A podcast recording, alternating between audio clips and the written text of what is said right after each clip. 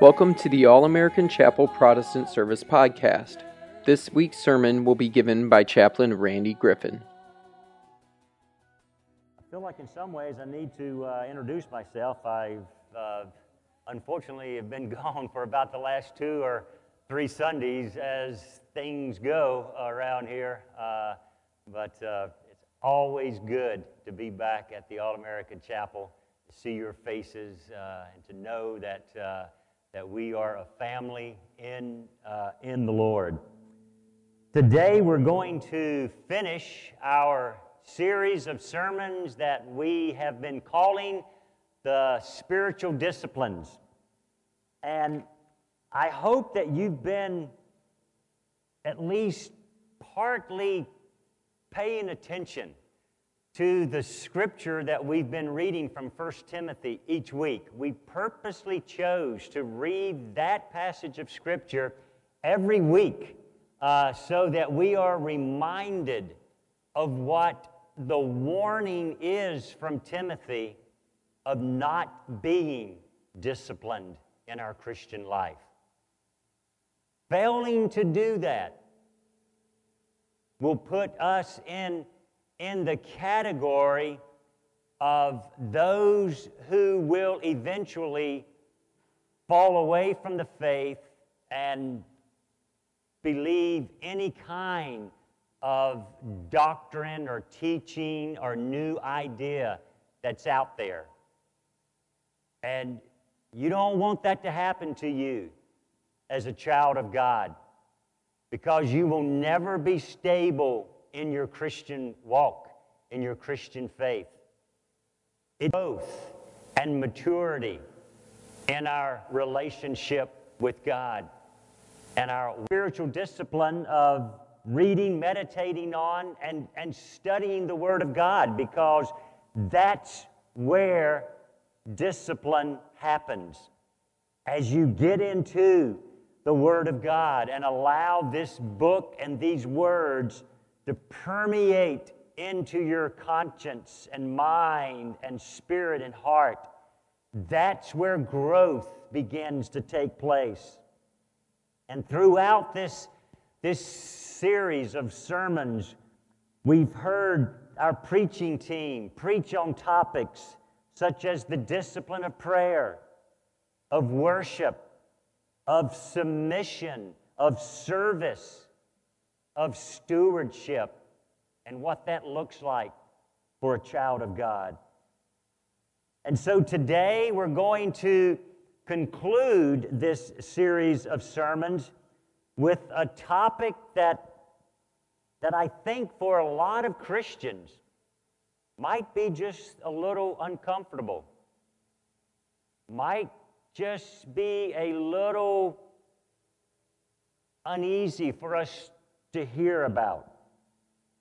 But that's okay. We don't, we don't shy away from, uh, from hard stuff at All American Chapel, do we?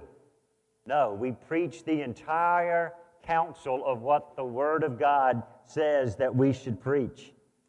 So today, I want us to look at the discipline of evangelism the discipline of evangelism. I'm going to be drawing my sermon from the text in Matthew 28. So if you want to turn there, uh, we'll, we'll work ourselves towards that. Matthew chapter 28.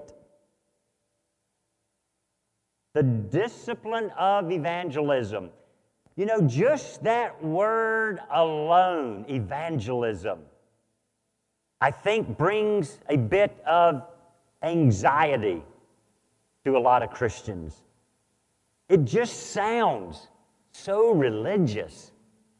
It sounds so spiritual. It sounds so super holy.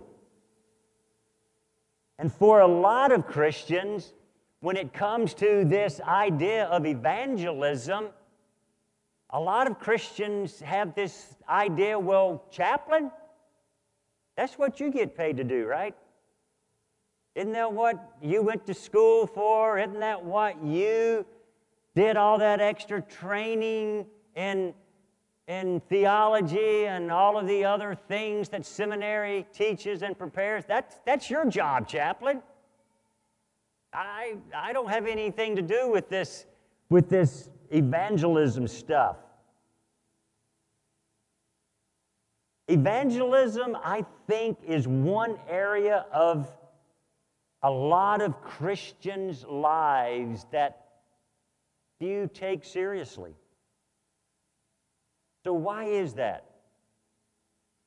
Why is that? That few Christians take the discipline of evangelism seriously. Ultimately, I think for a lot of Christians, the greatest hindrance to evangelism is fear. Is fear.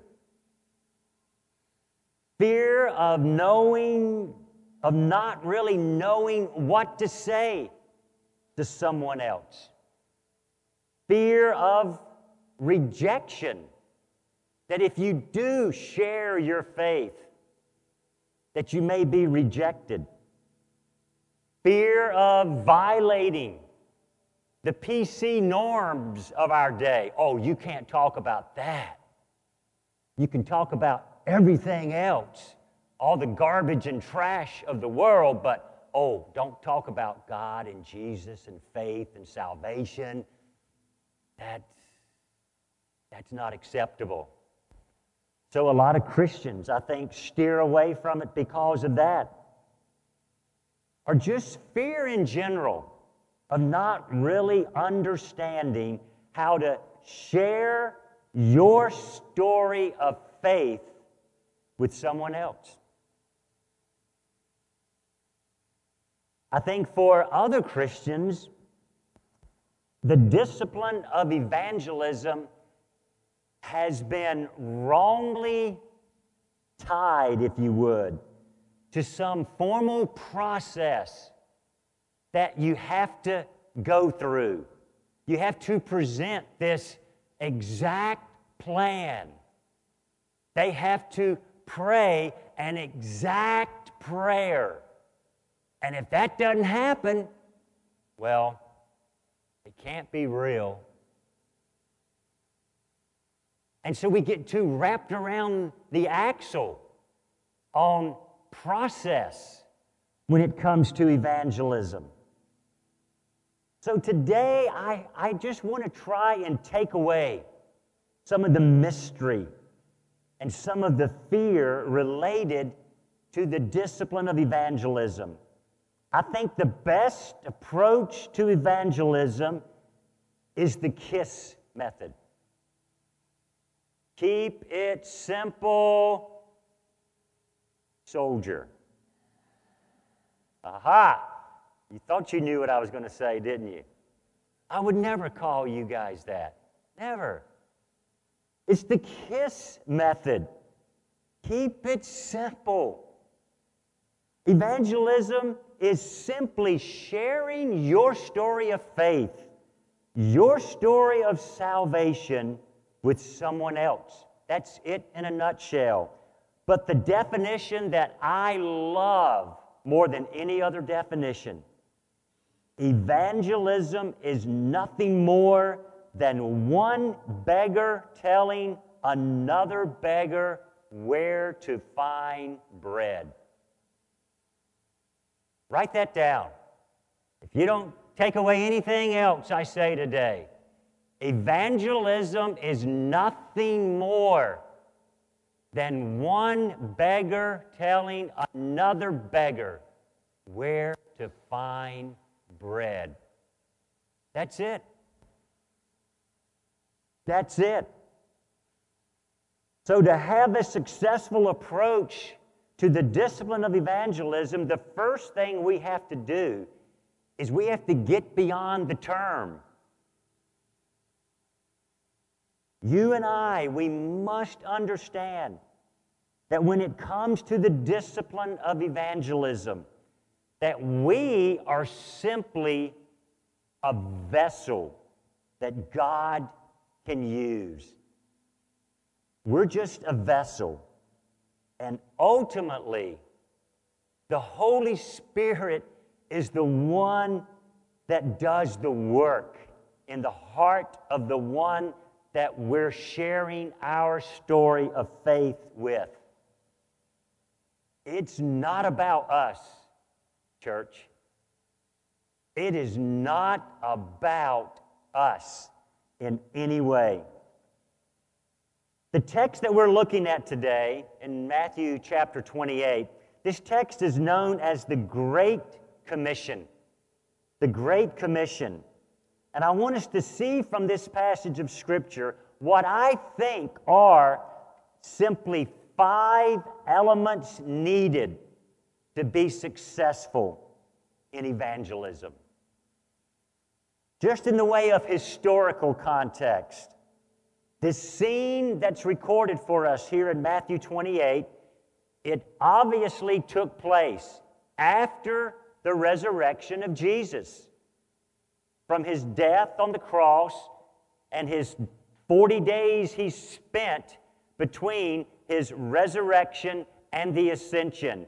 This scene that we have recorded for us in Matthew 28 is one of those post resurrection appearances of, of Jesus. Jesus instructs his disciples to meet him at a mountain in Galilee. We're not given details, but obviously we know that this was a familiar place that the disciples had no doubt been before with Jesus. And Jesus says, Hey, meet me here. Now, once again, as you read the account, it's obvious that a lot more than his 11 disciples showed up at this place, at this mountain. And a lot of scholars think that because of the crowd that showed up, that this is probably the the post resurrection appearance that's recorded for us in 1 Corinthians chapter 15, where it says that Jesus appeared to over 500 people at one gathering. This could be that very post resurrection appearance. The crowd was made up of mostly believers, but, but not all of them. And they came with their weaknesses, they came with their questions, they came with confusion, with fear, with bewilderment of how Jesus had wound up dying on a cross. How did that happen? How did that happen? For the vast majority of the crowd that showed up, this would have been the first opportunity to witness the risen Christ, the resurrected Jesus.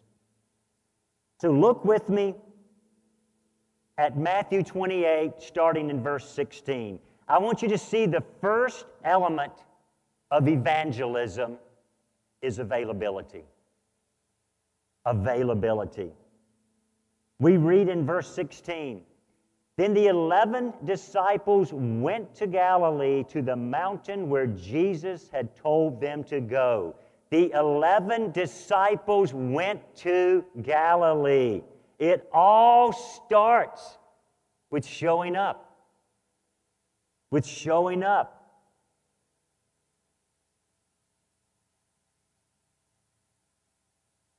You know, it doesn't matter how many other talents, how many other abilities you may possess, the greatest ability is availability. Showing up, being available.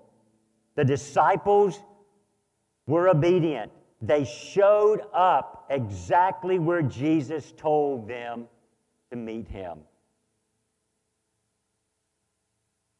You know, I just remind us today that Jesus is just looking for simple obedience. It's not the elite of the world, it's not the noble, it's not the mighty that Jesus uses, it's the poor, it's the common, It's the, the ignoble. Those who put faith in Christ and make themselves available, those are the ones that God will use to spread the gospel, the good news of His resurrection. Nothing happens. Nothing happens except to those who are available to make it happen. When Isaiah spoke and he said, Here am I, Lord, send me.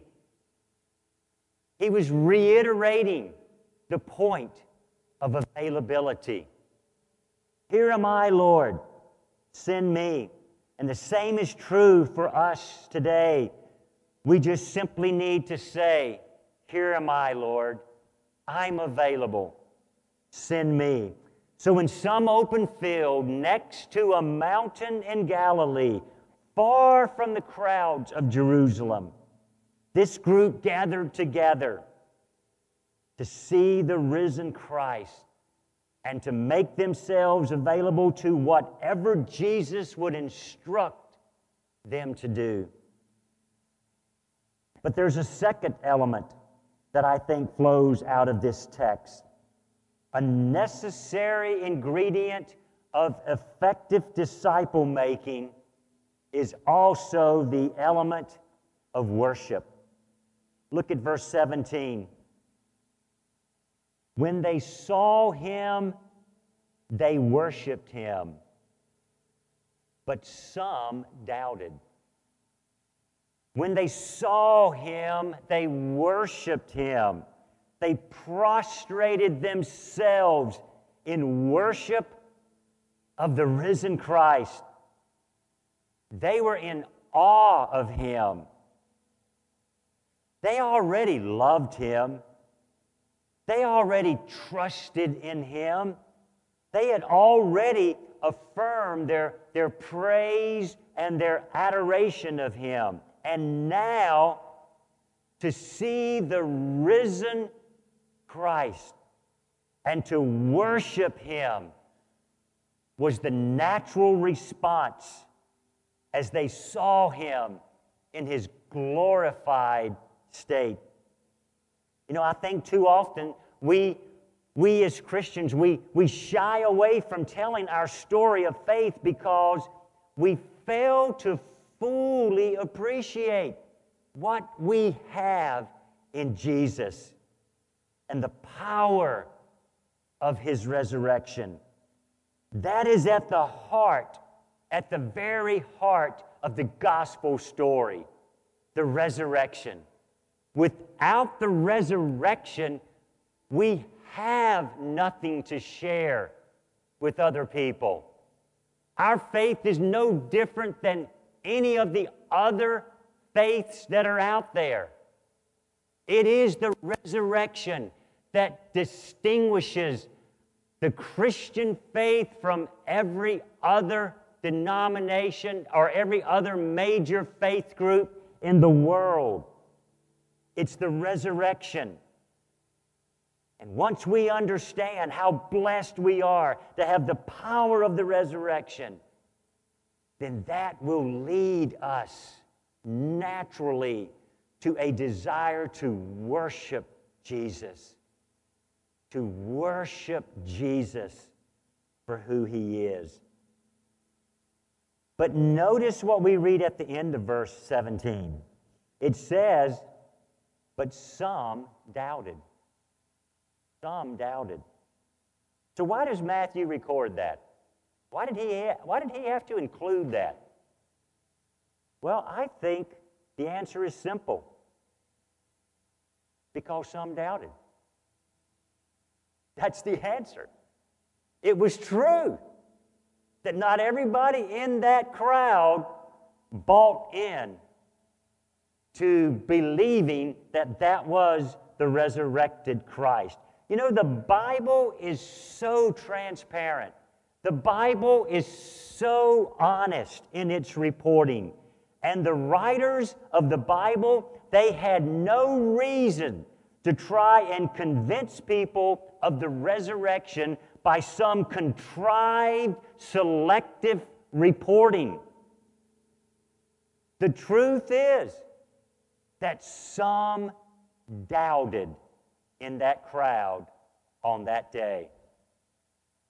Guess what? Nothing has changed in 2,000 years plus. People are no different today. So, as you take the opportunity to share your story of faith, guess what? Not everyone is going to accept what you have to say with open arms. Not everyone is going to just, to just be in awe of, of what you're sharing with them. There are going to be those who doubt. There are going to be skeptics. But once again, that's okay. You don't have to worry about that. Your job is simply to share your story of faith as God allows you to share that. And let the Holy Spirit do His work of convincing and convicting those doubters and those skeptics. So, in an effort to help make disciples, the first step is availability. The second step is worship of the risen Christ. I want you to see the third element of evangelism. It's found in verse 18. We read, Then Jesus came to them and said, All authority in heaven and on earth has been given to me. All authority in heaven and on earth has been given to me. The third element of evangelism I think that we see flowing from this text is submission. Submission. Now, we had a complete sermon on the discipline of submission, so I'm not going to belabor that point with you this morning. I just want to draw out a couple of quick thoughts on the word authority authority. That word could also be translated permission. All permission is given to me. As Matthew writes his gospel, he opens the account of Jesus by introducing Jesus in chapter 1 as a king. As a king. The word king means sovereign. Now, as he ends his gospel account in chapter 28, he does the same thing again. He writes, All authority in heaven and on earth has been given to me. That's just another way of Matthew saying, that Jesus is a king. But he's not just any king, folks. He is king over all kings. He is sovereign over all sovereigns. He is in charge, absolutely in charge. So, our one and only response to his authority should be submission. Submission. And as we submit and participate in the work of his kingdom, then we will put him in his proper place. And as we practice the discipline of evangelism, that is exactly what we are doing. We are submitting to Him and to the work of His kingdom. So, to evangelize, we must first be available. We must be filled with awe and wonder that leads to the worship of Jesus. We must be submissive and eager to participate in the purposes of the great King of Kings and his kingdom. And if you're available, if you have a heart that desires to worship God and you're submissive to his will, then that will naturally lead to the fourth element of evangelism obedience. Obedience. Look at verse 19. Verse 19 says, Therefore, go and make disciples of all nations, baptizing them in the name of the Father and of the Son and of the Holy Spirit. Obedience. Obedience. That's a scary word for a lot of Christians, for a lot of people in general. But here we have a command. And whenever we have a command, that comes with a choice. We either choose to obey or we choose to not obey. Well, the assumption here is that we choose to obey. Because that word, go, it literally means having gone. Having gone. You've made the choice to obey, and you are moving out to share your story of faith with others. The assumption is that you're going. And that is what is at the very heart of the Great Commission going, baptizing, teaching. That's the complete cycle of evangelism. And we will never make disciples unless we are first going or having gone. You ever hope to carry out the discipline of evangelism, which is the Great Commission, then we have to understand our part starts by going and telling another beggar where to find bread. You know, you may never be directly involved with baptizing a new follower of Jesus.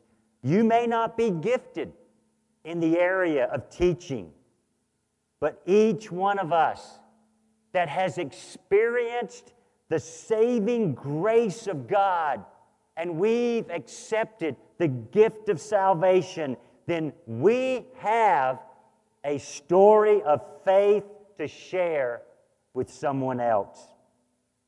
That is evangelism in its simplest form. For most, the fulfillment of this having gone command, it may be just across the street, sharing your story with a neighbor, with a friend, with a family member. For others, the fulfillment of, of having gone, maybe it's across the state, across the country. Maybe it's to a foreign people group. Lord knows we need a revival of those who would answer the call to be missionaries, to carry the gospel to those who would never hear otherwise. That is exactly what Jesus said in Luke 10. He said, we read, He said to them, The harvest is plentiful but the laborers are few. Therefore, pray earnestly to the Lord of the harvest to send out laborers into the harvest, that many would answer the call to go, to go. But the discipline of evangelism will only take place as each of us is obedient to the Great Commission and we go. Go. So it starts with availability, worship, submission, obedience. That's the way we make disciples, the way the Lord said to do it. But there's one final element that I want you to see, and that is the element of power. The element of power. Look at verse 20 with me. We read, teaching them to obey everything that I have commanded you, and surely I am with you always to the very end of the age. I am with you always, Jesus said, to the end of the age. You know, such a noble responsibility, such an eternal task demands something beyond our own resources. And this is what we see here. Jesus says, I am with you always to the end of the age. A better way of really understanding what Jesus is saying there is to know that, that Jesus is not talking about the end of something, but the beginning of something new. He's saying, I am with you till the second coming. That's what Jesus had in mind as he spoke those words. It's not the termination of something, but it's the consummation of everything. Of everything. And that's the power that we have in Jesus. That's the uplifting encouragement that we have. He is with us to the very end, to the beginning of the new. He also promised that very same thing in Acts. But you will receive power when the Holy Spirit comes on you. And you will be my witnesses in Jerusalem, in all Judea and Samaria, and to the ends of the earth. Nothing has changed, folks. His power is still with us today. We have the indwelling power of the Holy Spirit. We have Emmanuel, God with us. He is our resource. That's all we need to fulfill the commandment to go and make disciples.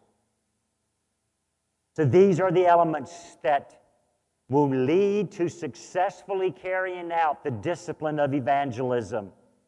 With these elements availability, worship, submission, obedience, and power when they're a part of our life, then we will be effective in sharing our story of faith with someone else, with helping another beggar know where to find bread.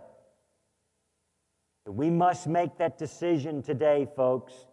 We must decide that we're going to incorporate these elements into our Christian life, into our witness, that we're going to discipline ourselves to train and be prepared to share our story with others. King David said to the people in 1 Chronicles 29, he said, Who is willing to consecrate his service this day to the Lord? That's the question for us today. That is the question for us today that we must answer as well. Are we willing to consecrate our service to the Lord? I remind you again the discipline of evangelism is not about us. It is not about us in any way whatsoever.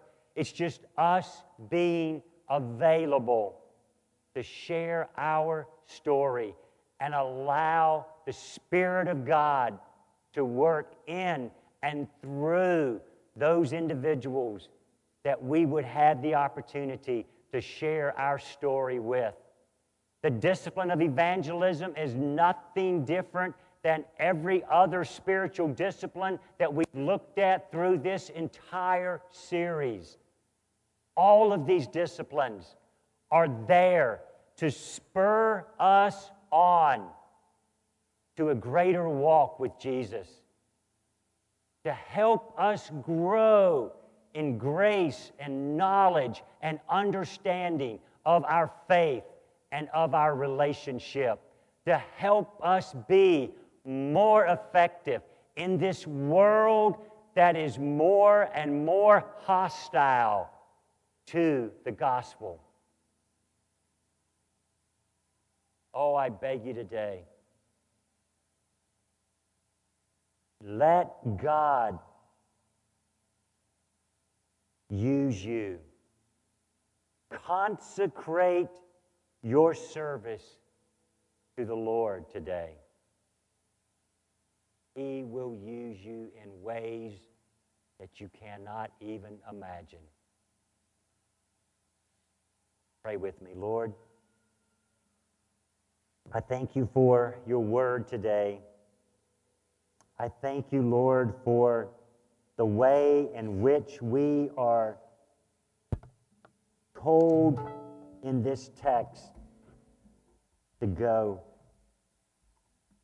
To go and make disciples. Father, help us not to complicate that. Help us not to make this process difficult because, Lord, it's not. And so I pray, Lord, that as we will close our service in just a moment, that you would deal with the hearts of your people.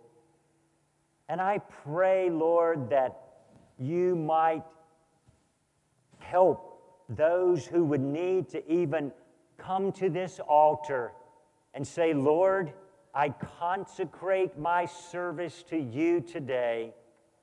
Use me. Lord, here am I. Send me. I'm available, Lord. I'm obedient, Father.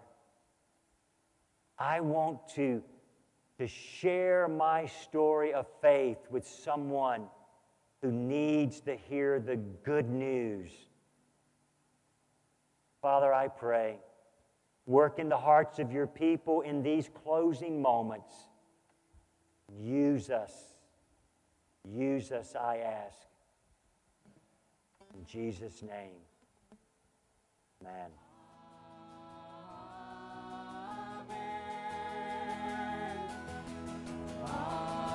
That was this week's All American Chapel Protestant Service podcast.